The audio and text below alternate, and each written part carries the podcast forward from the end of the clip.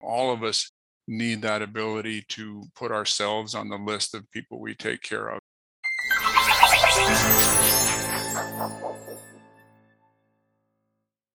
Welcome to Doc Working, the Whole Physician Podcast. I'm Dr. Jen Barna, founder and CEO of Doc Working and co-host of the podcast.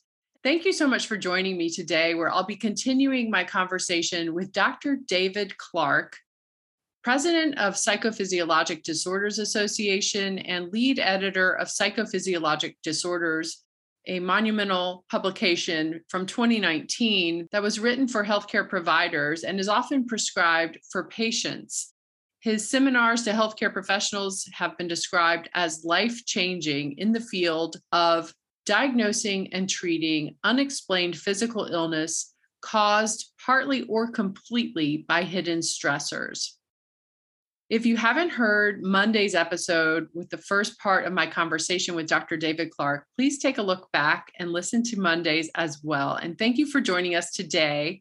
Dr. David Clark, welcome back to Doc Working, the Whole Physician Podcast, and let's continue the conversation. Thank you, Jen. It's great to be with you. One thing that we talk about fairly often on the podcast is those types of tendencies leading to perfectionism and guilt and shame, which may lie around this tendency to care for others and neglect oneself. When you're talking with healthcare providers or others who have those types of personality traits, what would you suggest that someone could do if they identify that in themselves and consider themselves to be at risk? Well, those character traits, we need them to be good professionals. It's only when we've taken them too far, when we have difficulty putting ourselves on the list of people we take care of, that it can lead to physical symptoms and other problems. And if it's gone that far, then I ask people to look back to when they were growing up to see if they, at that time, might have learned things about themselves that aren't true. I mean, did they learn that it was their job to focus on the needs of other people in their household to the exclusion of themselves? You know, kids need to have time to be selfish. They need to have time to do nothing but focus on their own needs, to spend time in activities that have no purpose but their own joy. And when something stops being joyful, they drop it and move on to something else that's going to give them joy. And when kids are doing that, they are learning self-care skills that turn out to be essential for us. And if my patients who are healthcare professionals can look back and see that there were characteristics in their early environment that prevented them from learning those skills, that can help them recognize that that's a skill they need to learn, that, you know, all of us need that ability to put ourselves on the list of people we take care of. And then I ask people, you know, if they're going to learn how to do this, you need to carve out some time. And ideally, you know, a regular time every week, several hours, if you can, a full afternoon, probably even better. And just to do some trial and error, to get out of the house and do something that you think will be fun. And if it turns out, well, it wasn't fun, that's okay. You've still learned something about yourself that you didn't know before, and that will inform you the next time you try something. One of my patients was a champion athlete as a girl, but she did her sport before school, after school, and on weekends from age 4 to age 18. So she never really got to be a kid, just to have some time to be, you know, carefree and self-indulgent. And so as an adult in her early 30s, she was working full-time, her husband was working full-time, had 2 kids, she was coaching the 2 kids in her sport, she was coaching other people's kids in the sport, she was on the board of directors of the athletic club, she was driving kids to out-of-state competitions. You know, I asked her what she did for fun, and she really had to think about it. You know, maybe she got out to the movies with her husband every other month. There just wasn't any space for her. And she just finally hit the wall with it and developed acute abdominal pain. And I met her for the first time in the early hours of the morning in the ER, where she had, you know, all the diagnostic tests had been normal and they didn't know what to do next. It turned out the solution for her was to take an afternoon a week just for herself. But she had to overcome some guilt about that. You know, just the very concept that she was going to do something for herself was a foreign idea. And she couldn't think of much to do except for going for a walk in a park. Just the idea, what am I going to do with that time? A whole afternoon a week? I don't know anything fun to do for myself. But while she was walking, she was thinking, and eventually she hit upon the idea of taking piano lessons, which was a surprise because she'd never done anything musical before. But she absolutely loved it, and that was the key for her. Her pain went away after that, as she, had learned how to do something with no purpose but her own joy. And whenever her stress level got too high in the future, she had that activity she could call upon. It's a process. It takes time. It takes many of my patients months to learn how to do this. But once they learn that skill, they've got it for life. From what I understand, a number of the patients that you describe have been through multiple providers who have been unable to identify what is causing their problem, and they have often come to you feeling that they're at the end of their rope. And so my one question is, for those who might be listening who have had a similar experience like that and have not encountered a provider who could help them identify a solution which potentially may be related to a stress-induced illness, what do you suggest for them in terms of finding a way out? Well, there are fortunately a ton of resources out there now that I didn't have access to when I was starting in this field. But the Psychophysiologic Disorders Association is a nonprofit that I chair, and we have an online webinar-based course on there. It's probably take about 5 hours to go through that can bring clinicians up to speed on these areas. But we deliberately kept it jargon-free so that patients can use it as well. This being the 21st century, there's an app now. It's called Curable. Their website is Curable Health, and they have scooped up myself and most of my colleagues that do this work and have experience with it as scientific advisors, and they've been very good about putting only evidence-based concepts into their app. The user interface is very easy to use, and they've been getting excellent results with that. Many people find it helpful. There are a number of evidence-based books out there. My own, obviously, we've mentioned, but there are a number of my colleagues that have written books as well, and we list those on the PPD Association website. One of the links that's easier to remember is endchronicpain.org, and there's resources on there. The textbook, in fact, Psychophysiologic Disorders, is also written without jargon, so the medical people can read the psychological stuff and vice versa and not, get lost. And because it's jargon-free, the more scientific-oriented patients out there can also read it. Many of them prefer it to some of the other books because they like the science. So there are lots of ways to learn to incorporate this into your practice. And as one of my patients said, I think I mentioned this earlier, that it brought joy back into her practice to be able to have success treating this population.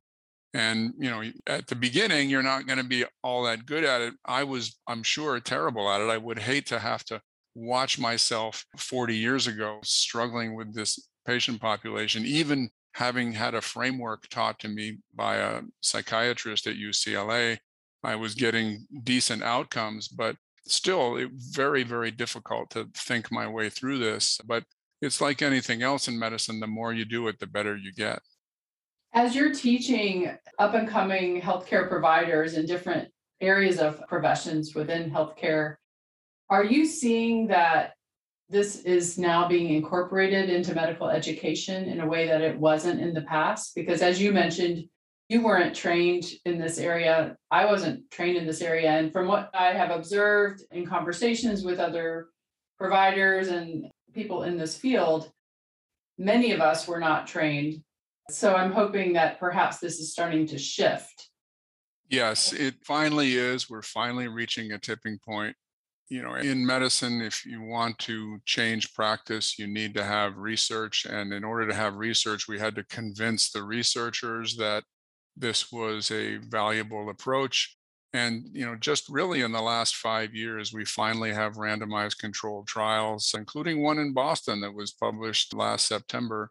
And another one, the Boulder Back Pain Study from Colorado, and a few others as well that have use these techniques, and they've achieved better outcomes by far than cognitive behavioral therapy, than placebo injections, but a whole bunch of different control groups have been tested against this, and the impact of what we can call emotional awareness and expression therapy, or another term for it is pain reprocessing therapy. These have a lot of overlap with them.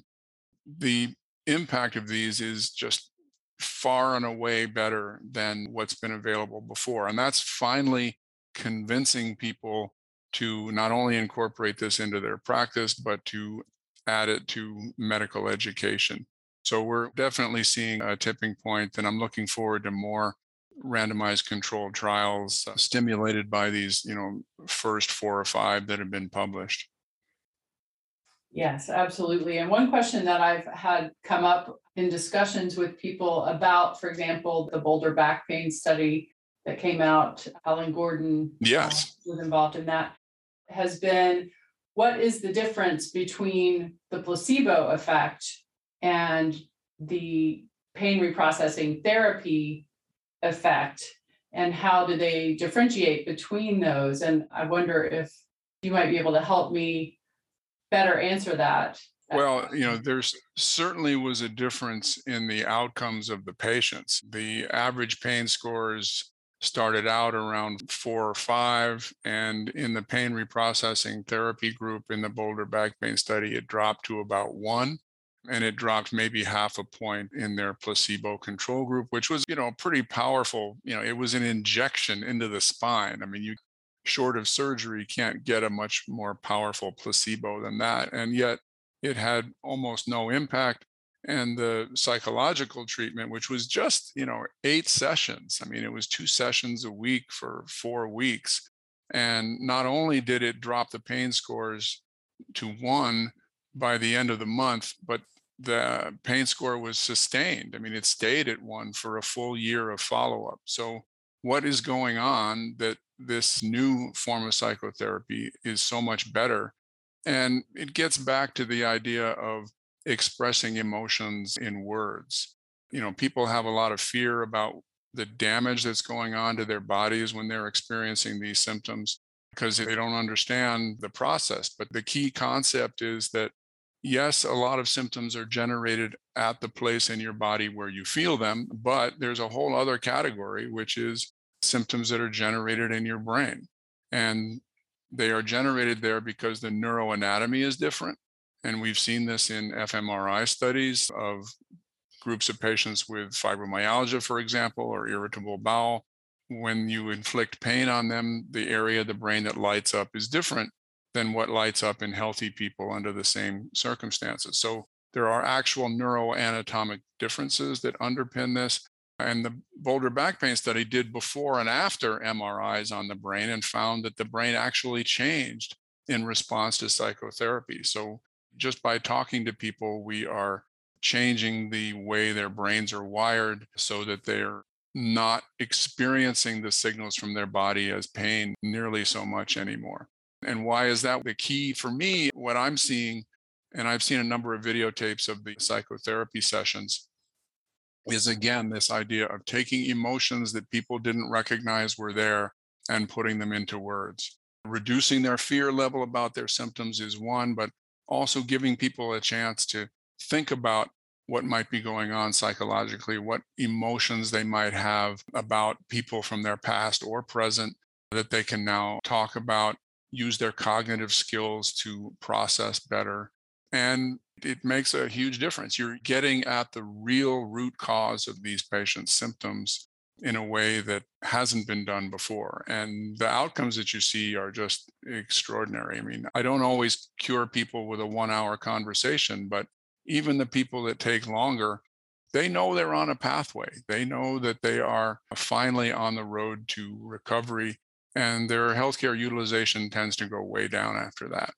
Yeah, it is remarkable. And in the wake of the opioid epidemic, absolutely, and, the devastating effects of that, which I think relate to our training, uninformed training and treating pain and chronic pain with opioids. This is revolutionary and can really change the lives of so many millions of people. So thank you so much for coming onto the podcast and talking with me about all of this. We will link in our show notes to all of these various resources that we've discussed so that if you're listening, you can easily check out the show notes and click to explore all of these different resources that Dr. Clark has described to us.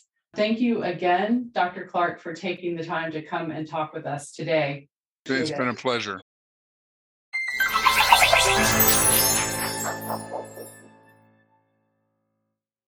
I'm Amanda Taron, producer of Doc Working, the Whole Physician Podcast. Thank you so much for listening.